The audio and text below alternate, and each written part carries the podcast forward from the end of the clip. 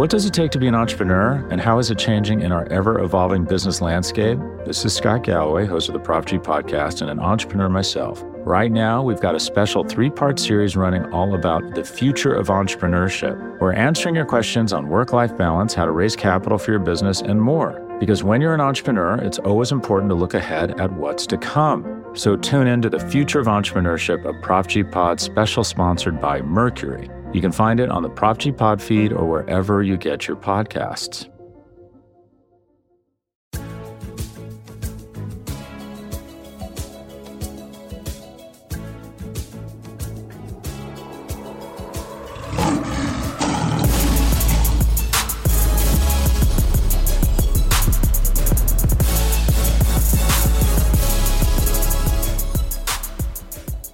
Welcome to the Pride of Detroit POD cast. Pride of Detroit.com, Pride of Detroit on Twitter, Pride of Detroit on Facebook. You know where to find us as we come to you live. Twitch.tv slash Pride of Detroit. Newly arrived, newly chastened, newly words. I don't even know what they mean because I am Chris Perfett, the adequate host at Chris Perfett on Twitter. We have a lot of things to get to here today. We're going to be giving you a little bit of mini camp review where we pepper one man, our inside man, the man who now holds the name on the media office because of the media combine about whether or not this is real stuff that translates to a football season or if we're just talking about football in, June. We'll get to him in a second, and then we will talk about breakout players. Uh, we like this from Bucky Brooks a while back. The I trying to pick where he picked a 2023 NFL All Breakout team, and I think we're going to name our candidates, which we might like from the Detroit Lions to be one of those breakout players. If we were writing it at the end of the season, but as I mentioned, that man who is now adorning the uh, recording booth for the media center for the Detroit Lions in Allen Park is Jeremy Reisman, the fearless leader, your 2023 media combine champion, a dorky and unbelievable title at Detroit Online, where you can see his ass. Hello, Jeremy. 16 years ago, Justin Verlander threw his first no hitter, and Stop Detroit it. sports has been missing its hero for the, the, the 16 years since. Well, I'm here to say I've arrived. And then senior editor for the Pride of Detroit, Ryan Matthews. At Ryan underscore POD. How are we doing, Ryan? We're uh, Took buddies today. I, I'm yeah, I, am so sorry that I can't edit Jeremy in real time, but I will do everything I can for this upcoming season to make sure Thank that you. that doesn't leak into every single one of his articles. Yeah, I know. Thank you. I, I appreciate that. It, it's it's it's going to be a lot, and this is the last time we're going to talk about the media combine because it's so damn navel gazing. Maybe in scraps. Anyway, let's talk about mini camp let's uh we don't usually we usually front load with uh, some news we're going to try to sandwich here a little bit because i like our two topics we have so once again, we pulled Jeremy back into the spotlight. We got mini camp review to talk about. Jeremy, you've been there the last few days. We've had plenty of chances to see the players, make our notes. But as always, I'm a guy who works in an area where we just look at this stuff and, and roll our eyes and say, This is football in June. What are you talking about? Whereas you guys get right your face right in the dirt and you get fans hyped up really hyped up because Sam LaPorta is catching the pass. I mean, it's. I was just yeah. really quick. Like I, I, was just gonna say, it, there's there's a little bit of, of of each of those that is correct, right? Like, yes. Dan Campbell calls it a pajama party, which is fair. Um, and but like you, this is also your first look at a lot of these new Lions players, and you know when they there there are a lot of things that you don't need to pay attention to, uh, and there are some things that that do matter at least a little bit, and I think that's that's kind of what the the focus is here, right? Is is what are what what's the stuff that we can actually take into training camp, and what's the stuff that it's just like, forget about it. We'll we'll reassess when things actually matter. That's right, Ryan. We are going to lead off, and uh, I think you and I have both have specific players or questions about the team in mind for Jeremy. So we'll pepper him with those. And then once he's told you about it, then we will then, uh, the two of us, the lay people, will then sit here and say whether that's June football or real, real. Yeah, that seems fair. You, uh, you can take the first shot, my friend. Oh, for sure. Okay. All right. So I, the, the first question I have to Jeremy, and again, who knows how much we can make of this? I, I will always preface everything uh, with that. But what can we make of the secondary being stickier? Yeah, it's a good question. Because hold on, me, hold on. Define define sticky. Listen, we just uh, did a week of Riz, so I need yeah, to make yeah, sure yeah, we're talking about the same thing. Well, again, I mean, so what we're talking about basically is are is is the secondary, are the defensive backs, is there an improvement in how well they're doing in coverage? Are they staying closer to receivers? Are they making plays? I think this is something where if you want your defense to take the next step next year, Jeremy, right? Like usually that's all about turnovers and stopping big plays from happening. And usually those big plays come through the passing game. So like is there anything to report back about the the Lions secondary showing those kind of improvements? I mean, no, the answer is no question. Like it's not it's not even close to where it was last year. And and you you got the word stickier not from a defensive back. You got that word from Jared Goff. He noticed it. He's the one that's like, this coverage is stickier. They made my job harder. And basically that's great. Um, and and Mark Brunell said the exact same thing today. Like the secondary made our lives hell, and that's awesome. I like it sucks that that maybe the offense wasn't as explosive this offseason uh so far as it was last season, but it's obviously better for the overall team if the defensive backs are suddenly stickier and and more playmaker and more ball hawking and um you know we're gonna i think we're gonna i, I kind of want to go down this lane of we talk about it all the time when you're talking about the team facing the team. When there's always a positive there is a potential negative. And so i think there are some questions here on the other side and i think we've talked about a little bit before like does this maybe raise a little bit of concern about the wide receiver group which is maybe one of the weaker spots on the team or most unknown spots on the team given the JMO suspension given no DJ Chark. But it's impossible to to watch a Lions practice over the last three weeks and not be like, CJ Gardner has got these guys hyped up. They're getting their hands all over the ball. They're knocking it down. They're getting interceptions. And it's not just like these starting guys. It's not just CJ. It's not just Cam Sutton. It's not just, um, you know, in, in, in at, at safety, uh, Kerby Joseph.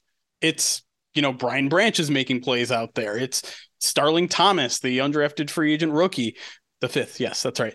Um, and and you know Saivion Smith is getting in there a little bit too. So it's like you have to feel pretty good about all that.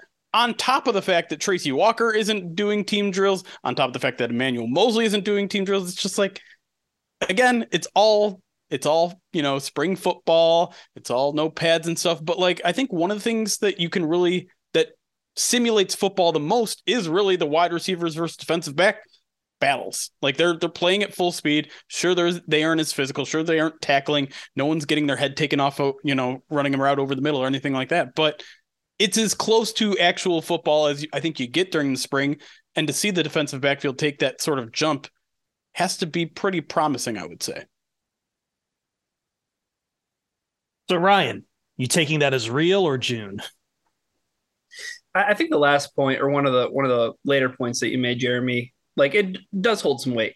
Like you get these guys running routes, they're running them at full speed. You know, uh, the defensive backs they have to react to that in real time. It again, you're you're taking away some of the physicality of it um, just by it being a pajama party, like you mentioned. Dan Campbell said, but I think you, you see these guys, and really those two speeds are defined by speed and quickness, right? So like those two things you can always have on display. So I'll, I'll buy it for a dollar.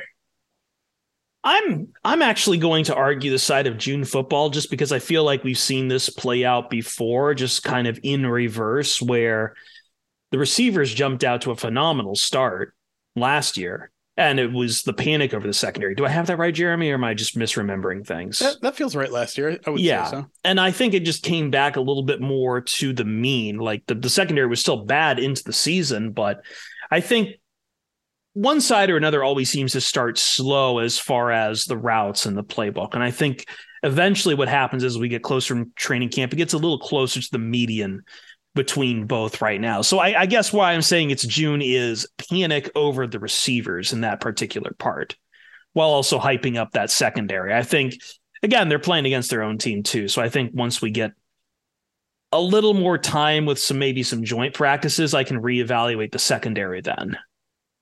The, the, the only other thing I'd, I'd add to the point is that in general, this time of year, the defense is ahead of the offense. The offense yes. is, is doing all of like the, you know, they have to learn a whole the, new book. Right. Right. Yeah. And while the defense is more read and react, which is, you know, not that scheme isn't important. It, it certainly is. And, you know, with as much as I think, and this is a part that I felt was the most improved and most promising is, and, and asked a couple coaches about this, like the Lions offense does a ton of pre snap motion. And the entire purpose of that is to get the defense all mixed up.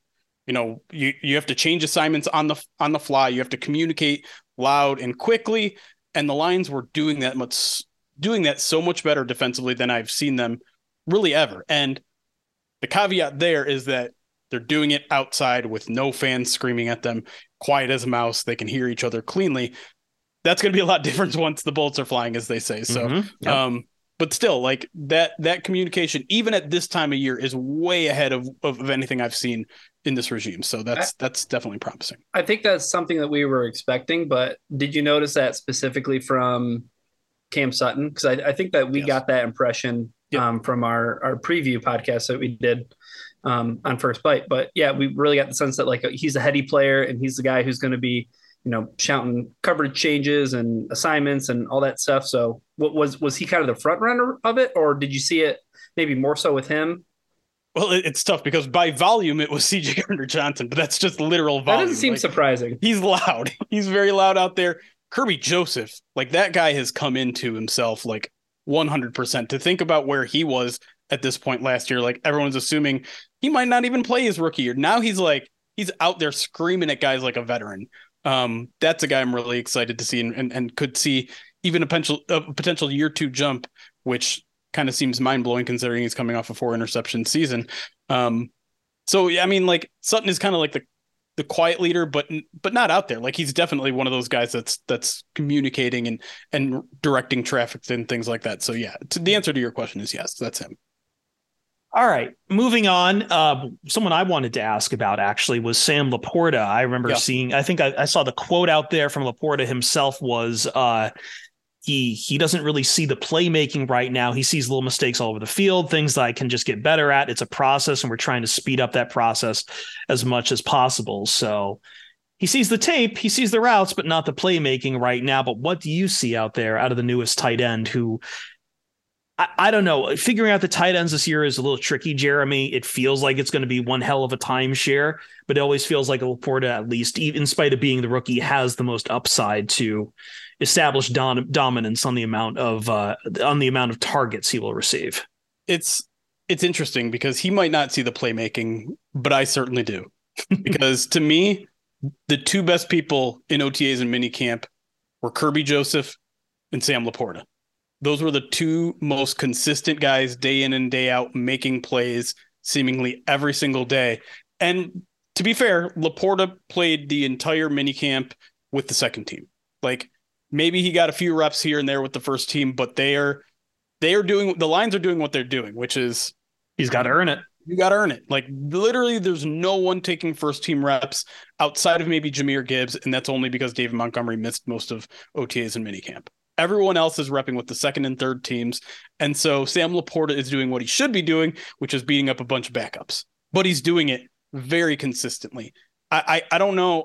Here's the thing, Chris and Ryan and may- maybe this was going to be your your question to me or maybe this is my question to you because like I'm starting to get those vibes where like he's he's one of those guys that could break that mold of the the rookie tight end season where you're typically only getting 300 to 400 yards but given the way everything is shaking out given the way he's playing I'm like maybe that number is closer to 600 700 800 and I I want to pull myself back because that is rare. That is that is very rare. So it's documented how rare it is for for rookie tight ends to really produce at the like 800 yard level. But this guy i mean i think he's he's special in in how much they're going to use him in the passing game. Like we, we talk a lot about Jahmyr Gibbs and how much they're going to use him in the passing game I think Sam LaPorta is almost going to be a wide receiver first rather than a tight end. And he, he's going to be in line a lot, but I don't know how interested they are in developing him, him as a blocker right away. I think, I think I think they are going to use him as an offensive weapon almost immediately, and that could mean higher than average numbers for a rookie tight end. Do you, do you feel happy about that, Chris? Do you feel like that's real, or do you think that that's June? I don't know if I can take the full upside, but I think at the very least, when you say he's consistent day in and day out, that's real.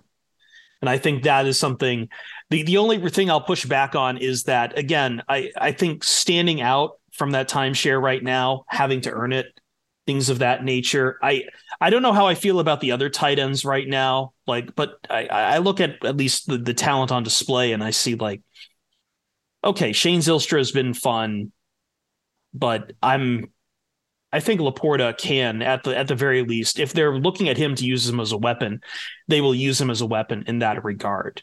Uh, I, I, have some more questions about the blocking, but I think this question was more about what he can do on offense, what he can do in the pass catching game, and for that, I see real. I don't know how you how do you feel about that, Ryan? It's a wait and see it kind of thing. Like I need I need training camp, and I again stuff's going to be pretty vanilla in the preseason, but I I would be most encouraged if LaPorta was predominantly playing in line, doing things that TJ Hockenson just didn't seem like he was good at. So that that would be an upgrade in and of itself.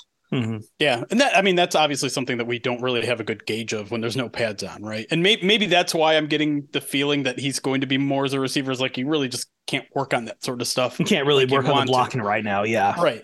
Um, yeah.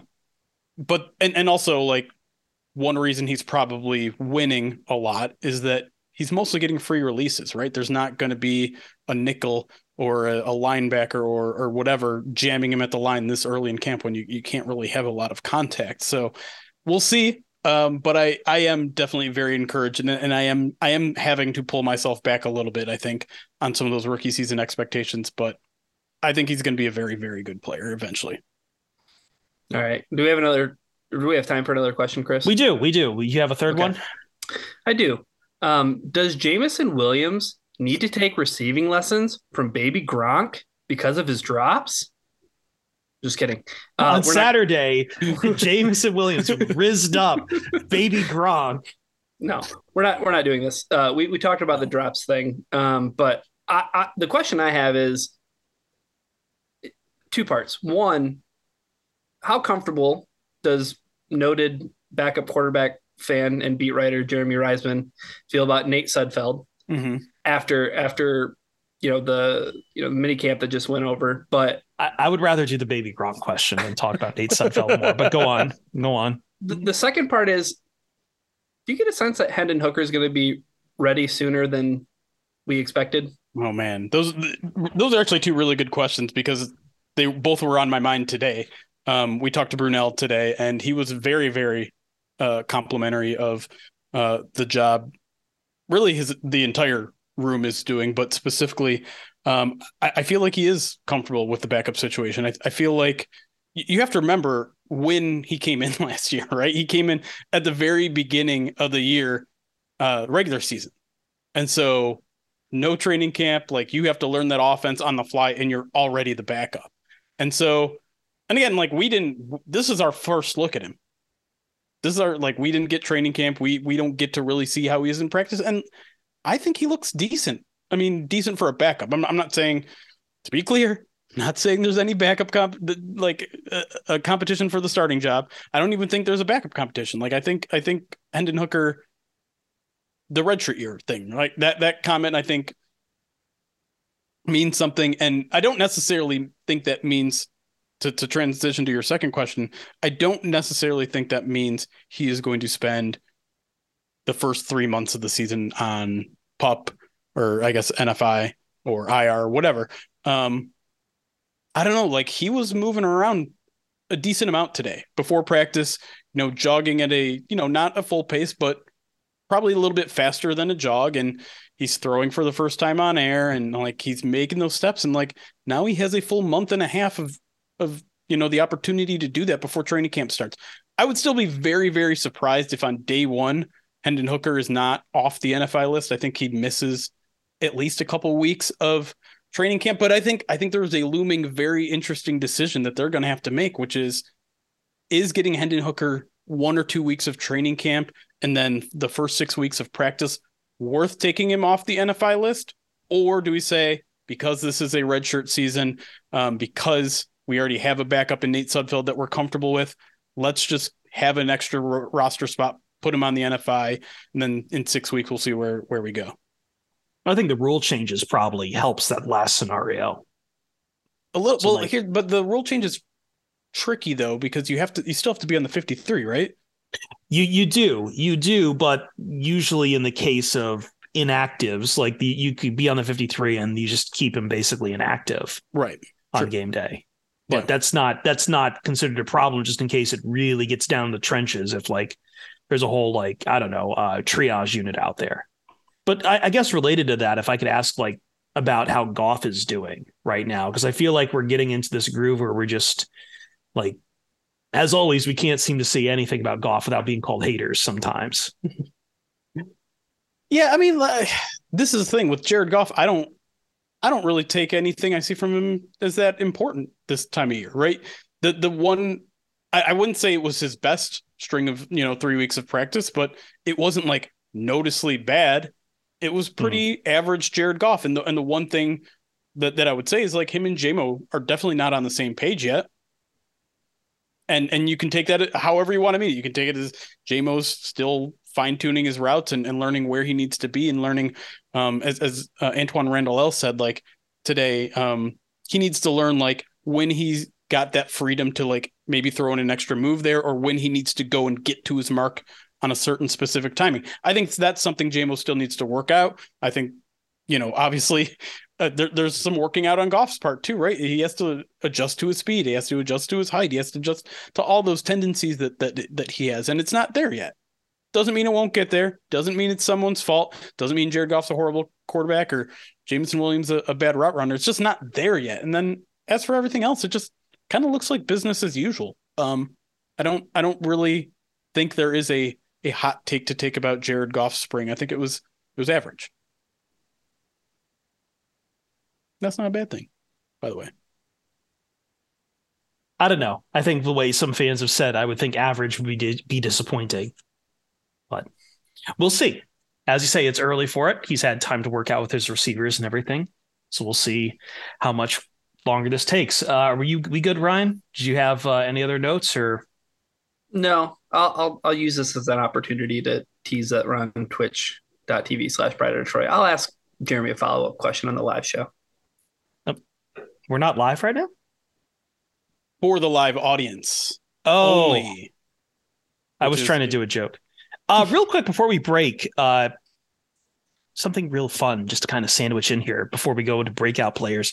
Bucks announced that the game in Tampa that the Detroit Lions will be playing, they're going to be wearing the creamsicles in honor of a NFC Central clash. I always remember all those classic Tampa Bay Buccaneers Detroit Lions clashes. I don't know about you guys. well, I mean, doing research for that story, a uh, very short story that we wrote, the Lions actually hold the the the uh whatever the overall record against the Buccaneers. They're like I think it's like 31 and 29. Yeah, because so. the Buccaneers used to be like absolutely yeah. terrible. Well, it's it's one of the few teams that the Lions have played a lot of times that they've beaten more times than not. Than lost. Sure. Yeah. So but I mean the creamsicles are awesome, right? And and if the Lions don't respond with their throwbacks, and I know they can't like they can't literally wear the jerseys that they were back then, but they no because own, it's like, a home game for the Bucks, right? right? Yeah. But they can wear their Thanksgiving homes, right? Like if, if the Bucks are wearing white or orange, I think you can still go with your home blue. Just that you, you have to go with like the the gray helmet instead of the the old you know the bubbles logo unless unless that's their we're still we're still waiting on news for the lions alternate helmet that supposedly is coming oh, yeah. this year so maybe maybe there's maybe that's what they do maybe they throw out the throw throw bubbles on the helmet for for a week for for as interesting as all that is um I would rather talk about how, as soon as I heard the news, I could just see images of Barry Sanders running away from people in orange and, and white jerseys. Like it That's seems like right every, to... it seems like every photo from that era of the creamsicles is just Barry running away or just Barry Jer- Barry trucking someone. Yeah, yeah, it's fantastic. Which is, which is poor John Lynch. all good stuff. Yeah. There's no uh, poor John Lynch. Nothing in this. What are you talking about? Creamsicles, overrated or underrated as a dessert treat? Under. Mm. Here's properly, the thing, I don't, properly rated. I hate popsicles. I will eat a, a creamsicle. So when I was a kid, I would always kind of veer away from the creamsicle, but I would go to the fudge sickle. Mm, fair. Mm. But I think as I've grown up, I've come to appreciate Uh, not to go back onto our Olga's thing from a few weeks ago, Jeremy, but orange cream cooler is what I think about when you say creamsicle these days. Creamsicles are great. I, I feel like we just described the holy trinity as soon as I bring up strawberry shortcake bars. Like you have those fudgicles yeah. and creamsicles. I feel like that's mm-hmm. the holy trinity. Well, what about the uh was it the firework pop? Is that no? No? Okay. Popsicles overrated. But the, I mean, yeah, like I think we just named the three most acceptable things to order when a an ice cream truck pulls by. Not the Tweety Bird. Jeremy, what's an ice cream truck? Do you even allow kids go near them? Shout out to the Toledo people, by the way. I had Jan's when I went home, so I got myself a, uh, a one of those turtle Sundays. So only only Toledo people would get that. With that, we are going to take a break. When we come back, time to talk about breakout players for the Detroit Lions and some more news. Until then, on twitch.tv, we shall be entertaining the audience. And Jeremy, this feels really empty I don't have a live read here, but we're just going to go straight to break. Yeah. We'll be right back on the Pride of Detroit PODcast. Bye, Slim Jims.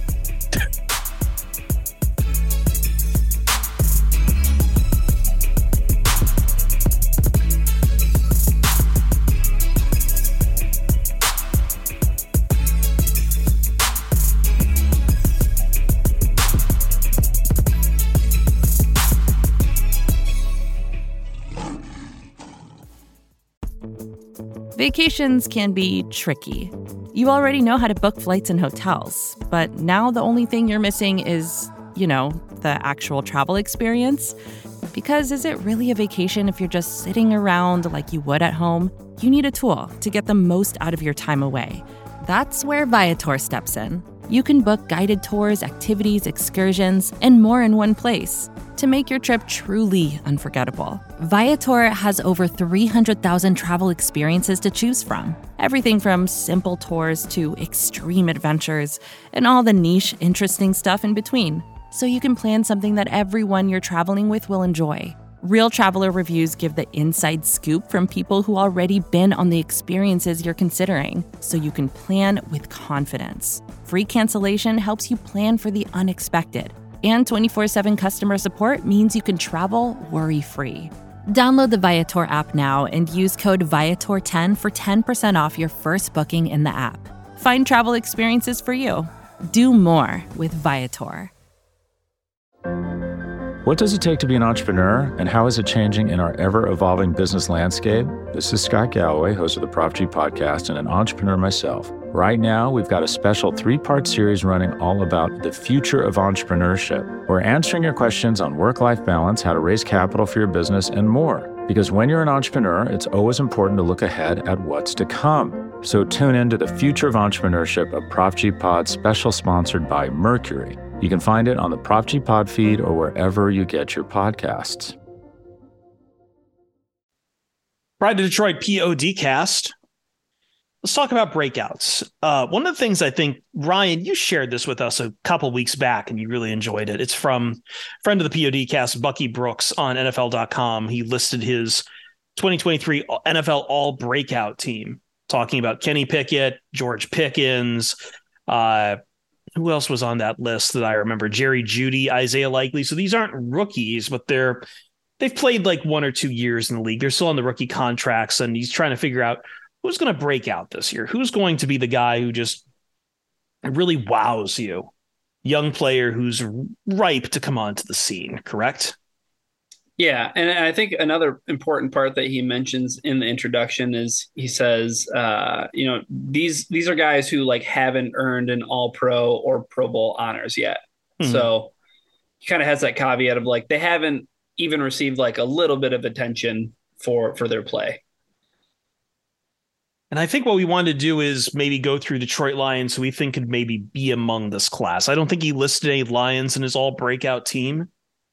There was no one there. And uh, honestly, I don't I don't even mind that because I'm just realizing as I'm sitting here doing it, especially for offense, I'm trying to figure out who would fit that criteria right now. So I think what we're going to try to do is sit here and kind of throw things against the wall and figure out what we could really do with it. Who's the person who's going to really break out? Who's the person who's just going to just floor everyone? At least on defense for me, I've at least got one name in mind. But who wants to? Do you want me to start, or should we just go around here, or what? What are we? Go doing? ahead. Go ahead, Chris. Well, I think I think the easy one is probably from. I you know I don't even know where to go on offense right now because I originally wrote down like, you know, I can't write down Jahmyr Gibbs. He's a rookie. I don't even think I could write down St. Brown because he's got a Pro Bowl now. Yeah. So without going somewhere on the line, it's hard for me to figure out. But I at least know on defense, I think the fan favorite is probably Kerby Joseph. End of the year on a pretty good footing. And I think people are going to look for him for exceptional production out of the backfield. This uh this I keep saying backfield, but the secondary this uh this coming year. Yeah, and, and and like I was mentioning at the top, man, he's he's playing with so much more confidence. You said he was, he was one of the two players who's like super consistent. Yeah. And and not like he was lacking confidence last year, but you know, mm-hmm. this time last year, he's a quiet guy. Like he was he was a rookie. He was a guy that um was was kind of in the weeds and now it just it doesn't feel like any of that. It feels like a lot of mm-hmm. it's coming naturally. And he's a ball hawk in general, so a lot of that is, is going to happen. I think the the key for him is just making sure he's still like playing within the scheme. He's still playing his role and not trying to do more because he's he's the kind of guy I think because he's such a ball hawk, because he's a guy that, that can cover a lot of ground, he's going to be a guy that's tempted to do a little bit more than he should. But he knows that. Like he knows he he's saying all the right things right now, which is like, I just need to do my job because if my guys are making plays instead of me, that's still our team making plays. But um, I'm with you. I think I think I think he could take even a bigger step this year, even though like he's starting like he's starting to do media rounds now, right? He's like on Good Morning Football. He's on, like on ESPN. Like he's starting to he's already kind I of taking that step. But now I was gonna say I, I yeah, feel like I feel like he's he's he, he learned how much he liked talking a little bit after that Green Bay game. Yeah. Yeah. Just keep riding it. Um, I'll I'll go next. Um, hopefully I don't steal yours, Ryan, but I do think this is maybe one of their the more logical answers here, and we've talked about him a couple times this offseason. Uh, Alim McNeil. Um, Good answer. Yeah, it, it, it really feels like I mean, last year was supposed to be it, right? Speaking Good Morning Football, they were they were really hyping up Alim McNeil. Um, and I think we all kind of expected year two to be that year two jump, but it doesn't always necessarily come in year two. Um, it, it's what we talk about a lot, but some players it takes a little bit longer. Some players never comes at all. Um, but I feel like this is I don't want to say a, a, a now or never year for Alim, but it feels like this is when it should come. We we've talked already all offseason about the body transformation, the the psychological transformation he had at the begin at the in the middle of the season last year with the the players owners meeting now that he's got like a, a secondary that, that can hold up some time, he's got some developed, healthy pass rushers on the edge, a linebacking core that's getting better, that's probably going to blitz a whole lot.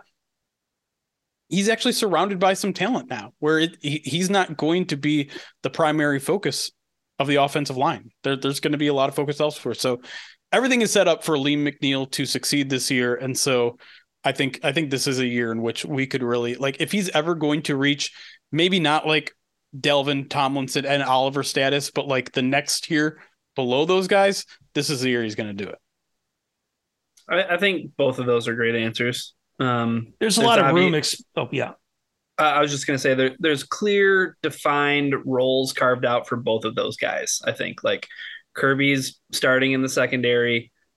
Alim is starting in the middle of that defensive line. Like those things are both, I think, pretty pretty solid safe bets. For for the player that I was going to suggest, it's kind of hard for them to surpass what they did in you know half of a season last year, but James Houston could technically be a breakout player. No no Pro Bowl honors, no no All Pro honors, obviously, but again, it might be tough for him to surpass eight sacks in the season, you know? And yeah, I wonder how many people would view that as as disappointing. Um, mm-hmm. Um, just because obviously there's the whole it happened with Suh, right? Like it his rookie season, I think it was the most sacks that he ever had as a Detroit Lion. And, and there was this kind of idea that like, oh, Suh isn't quite the player that you know he's being made up to be. I, I think Houston could fall victim to that, but I think what you want to see from that guy is is he developing into somebody who can play on all three downs? That would be a huge improvement. E- even if he fell short of that sack total, um, because you know sacks are just a, a, weird stat sometimes in general. But yeah. I, I think if you see a guy who's on the field more consistently, that would be a huge win for not only James Houston but for the Lions too. It's it's funny because when I was looking at the defensive ends, thinking about it for breakout too, I wasn't sure if I could even put Aidan Hutchinson on the list. But let me bring Aidan Hutchinson back into this for a second. I think that is a key to maybe you you mentioned the drop off because after that first year with Suh, everyone immediately knew what Suh can do and started planning for that. But I think in the case of James Houston, it, it, like you could plan for James Houston, you could plan for Aidan Hutchinson. And it's like, which one do you really want to? Ha- having both out there, I think, helps the case of James Houston. At the end of the day, just you can get a lot more different looks, and they've definitely kind of eased Houston in. But it's clear that they now fully trust him, like as as an edge rusher out there. Fully trust him to do this kind of work, and yeah, no, I could absolutely see. I, I don't think the likelihood of him coming back down to earth is maybe as high as someone like Suh was, just because Suh was such a monster and was immediately targeted for being that monster out there. Uh, yeah, I mean, make something clear. Like Suh was awesome, like mm-hmm. almost all the time here in the in Detroit. But there was that perceived notion with, with sack numbers that are always kind of weird, and interception right. numbers are also a weird. Yeah, they went they a, went down for Suh, but that's because then he was drawing double teams, and that carries its own benefit when a guy is drawing a double team every yeah. every down. Yeah, absolutely. So James Houston's a, a really, really interesting one for me because I don't know where his career goes, honestly. Because like you're right. If if I think the next step, like if, if James Houston takes a breakout step, it's not going from eight sacks to 15 sacks. It's going from eight sacks to about eight sacks and could and then growing, as you said, as, as a three down player. And that would be huge it it you know might not make national waves, it might not make Pro Bowls or all pros, hmm. but for as deep and and as much as we like the Lions edge room right now, Charles Harris has gone in a year. Romeo Okwara has gone in a year. Right? Like there there isn't necessarily a future guy opposite Aidan Hutchinson that we feel really good about for the future. Now, Josh Paschal could be that guy, and maybe he's a guy that we need to talk about as a potential breakout candidate.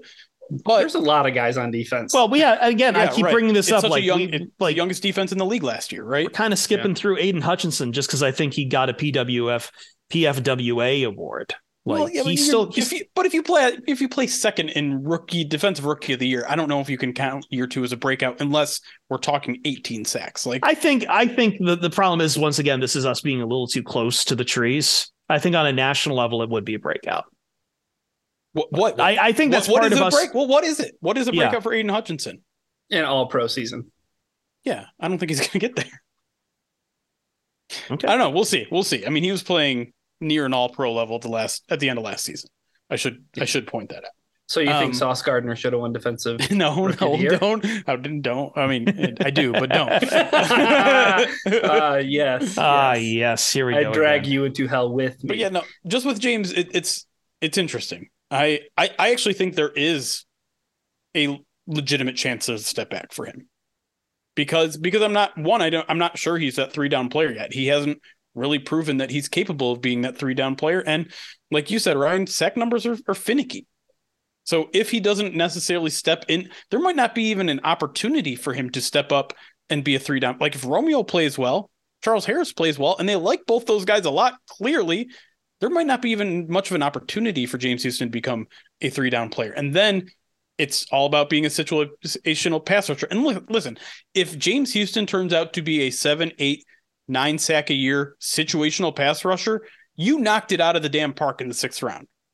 Right? Like there's oh, no reason to be upset about that. But again, sack numbers are finicky. So if he doesn't become a three down player and he has four or five sacks this year, like a lot of people are going to be disappointed with that, but that's I think within a that's entirely within the realm of possibilities this year. Mm-hmm.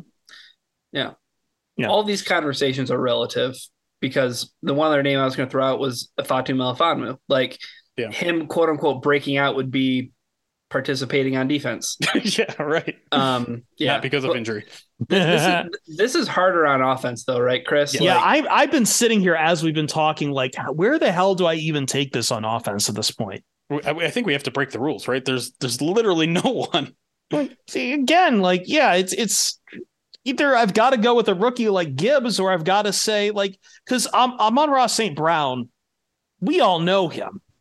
And I think fantasy, he's hitting that weird level, Ryan. Like, I, I, think we had this kind of thing the other week when we were talking about players who are gambling. We were talking about the Colts players, and he was described as like not a superstar, but someone who you really were in deep with the NFL, you'd know, which I don't think was true.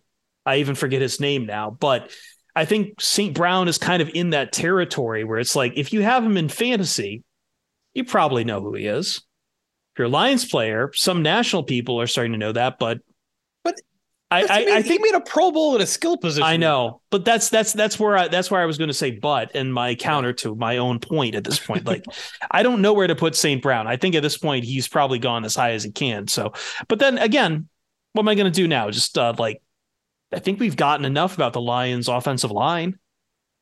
Yeah, I, I don't think it's um I don't think it's unfair to say that a rookie can have a breakout season. I know that he didn't mm. include any on there, but like, I don't know. If I were to ask you guys a question about the offense in terms of breakout players, who is more likely to break out, Jahmyr Gibbs or Sam LaPorta?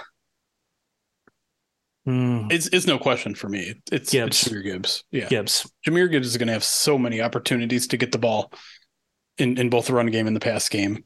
I'm telling you, like, I I, I really think 70 catches is a realistic possibility for Jahmyr Gibbs this rookie season. They had an idea of what they want to use Jahmyr Gibbs for. They want they they wanted it so much that they drafted him as high as they did. They they've clearly been showing in all of these camps and OTAs and all the other training exercises how they like this is this is someone we want to put a lot behind. This is someone that is going to be a linchpin to the offense, even at a young young age. He's going to get a lot of he's going to get a lot of uh, of of looks his way. He's repping with the receivers, man. Like yeah. during half of these individual drills, he's repping with the receivers. Like all the Alvin, like I know we're we're like never compare these guys to, you know, Pro Bowl. Play. This is a regime that had Alvin Kamara and used Alvin Kamara in a very Alvin Kamara had 80 catches in his rookie season. That is what they want. That is who they think they have. So they are going to use him like they used Alvin Kamara. So 70, 80 catches is the goal. And and is like they're going to be disappointed in that in that building if if he isn't somewhere near that mark. And so as much as, as, as I like what I see out of Sam LaPorta, he's not touching that. If his impact is only measured by numbers though. You know sure. what I mean? Yes, like that's fair. Yeah. So, I mean, I, I think I, I agree with you guys. Like the clear answer is Gibbs, just because of the responsibilities that he's going to have, the opportunities he's going to have. But there, there's something about just me thinking how Sam LaPorta fits into the offense and the, the wrinkle that he adds that I think so many people were hoping that TJ Hockenson could have had a similar impact in that way. But he he just occupied a spot that clearly they wanted Amon-Ra St. Brown to play. And, you know, I, the only other name that I could think of was you know, more tight ends, but like James Mitchell. Yeah. Does that does that count as a guy who could potentially have a breakout season?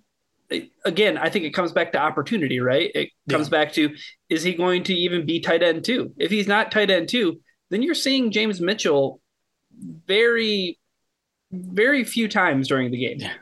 And I think that we're already stretching at that point. The idea of breakout from a different angle is like, we'll think that's good for him on the Lions, but like for the for the Bucky Brooks context, I don't think that would even rate. No. Well, yeah, he's listen, he is firmly tight end three entering entering training camp, and I don't think he leaves training camp above that. They they mm-hmm. like Brock Wright a lot, and obviously Sam LaPorta is going to be one or two, almost certainly one. Now they're, they're high on. I think I think they are still high on James Mitchell, but I haven't seen it, and it's not.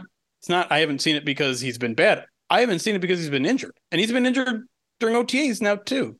So Does like this give me give me some availability before I I start putting you on a on a breakout list. Mm. Does this make you concerned at all on anything with the offense that there is it seems like there is a gap. And look, I I admit this is all me fi- trying to torture myself into find anything to really talk about here. But I feel like there is a gap between the established players, the rookies that we're putting a lot of hope into, and the players that we just know are on the roster but probably won't stand out at this point. I don't know how much upside we really have to them. Is there a reason at all that we can take any kind of little bit of concern that there is no one we can call breakout on the offense? No, well, not at all for me. Okay.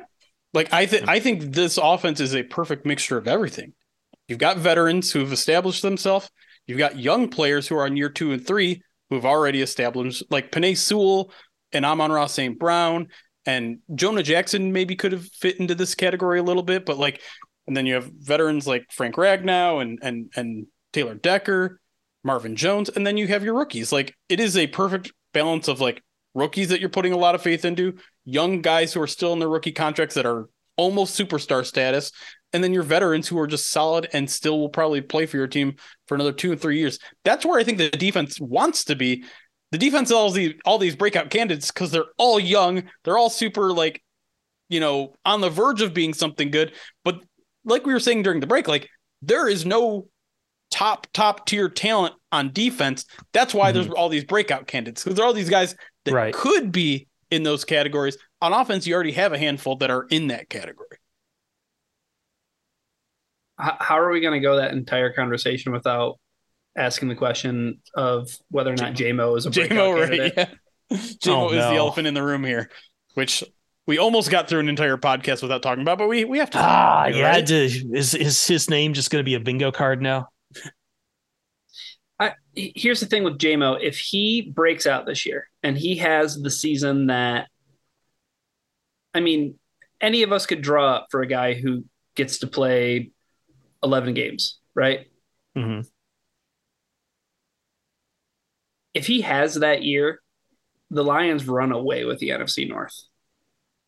Wow. If J if JMO is a true number one receiver, yeah, and he's a game wrecker, the Lions run away with the NFC North. Week if 14. He, week 14, is that the joke? if uh if JMO isn't that guy, the Lions are going to fight for the NFC North because of everything that I think you guys just said. Like, yeah, it's great that it's a nice, it's a nice little cosmic gumbo on offense when when you have guys who have stuff to prove, um, mm-hmm. like young players and Gibbs and LaPorta. But like Montgomery kind of has to prove that you know, he can come over here and, and handle a big, big share of the workload. And we, we talked about this on previous podcasts. It's an entire new backfield in the offense as far as your, your top two players. So I, am saying that's the difference that I think JMO could make. If he if he's a dude, then they're running away with this NFC North. And you're talking about maybe a team that might like play for a, a conference, like conference best record a one seed, a first round bye, Ryan. If he's a if he's a we... 19 yards a catch kind of guy, you're not even talking about defense though. You're just saying if the offense takes another kick, kicks it into another gear to bring some car talk in. If they if they go from fifth gear to sixth gear, those aren't gears. Those, I think that's a sign we should probably be uh, getting on out of here. Well, I, really, before we do, like, I, yeah, and, and, some people in the chat brought it up. You you briefly brought it up there, Ryan. I think I think David Montgomery is is worth being in this conversation as well because remember when that signing was made, everyone's like, "Hey, that's an upgrade from Jamaal Williams. Hey, that guy hasn't played with a good offensive line in a long time. Hey, that guy can break a lot of tackles. All right, well, let's see it. David Montgomery, mm-hmm. can you become like a you know, 4.8 yards per carry type of guy. And listen, like he's got a lot of production to match up to with with the guy he's replacing, but can he be a more efficient back than he ever was in Chicago? Because I think that is the expectation for a lot of Lions fans is that you were de- dealt a crappy hand in Chicago. Now you're being dealt a great hand. Ball out. And and if he does, like maybe he does work his way into a Pro Bowl conversation. He's, he's be- still as much as Jahmyr Gibbs is going to get his touches in the in the passing game, David Montgomery is going to lead this team in rushing attempts. He's just not going to be a bell cow. True. I'm sorry. That's something we talked about in the break. I think with that, we should probably get out of here. Put a pin in that. What do you guys think? Let's do it. Uh, information we got to give the people about podcasts coming up this week, Jeremy. Yeah, uh, let's see. We're we are doing a uh, a first bite this week. Mm-hmm. Uh, we are talking Brian Branch. We are up to Brian Branch going in reverse order of the draft, but obviously, since there's some overlap with Alabama, uh, we will get our Alabama writer to talk a little bit about Jahmyr Gibbs. But we are going to have a separate podcast later in the rotation on Jahmyr Gibbs from a Georgia Georgia Tech point of view, and midweek mailbag will come back and I think we may finally have a solution to our call-in show, so that might make a return this week as well. Yeah. I mean, I think you guys have forfeited that to Dan, though. we we can find a new time slot. We can we can we can coexist, us and Dan Pask. Dan Dan likes calling in so much, he has just decided to just, you know what? It's free real estate. He saw us go off the board, and he was like, "It's free real estate." Uh, that's Jeremy. Find him on Twitter at Detroit on Lion. Ryan is at Ryan underscore POD, the rock god. And I am at Chris Perfett. And as always, we'll see you Starside.